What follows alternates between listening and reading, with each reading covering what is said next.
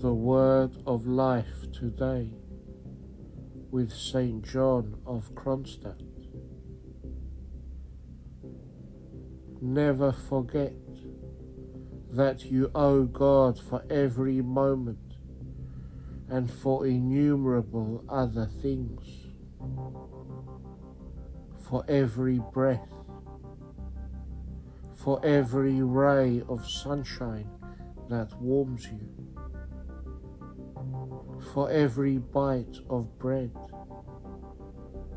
for every good thought,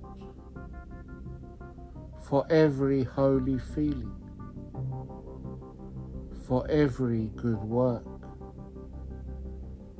and finally, for every gift of grace that calms and brings joy to your heart.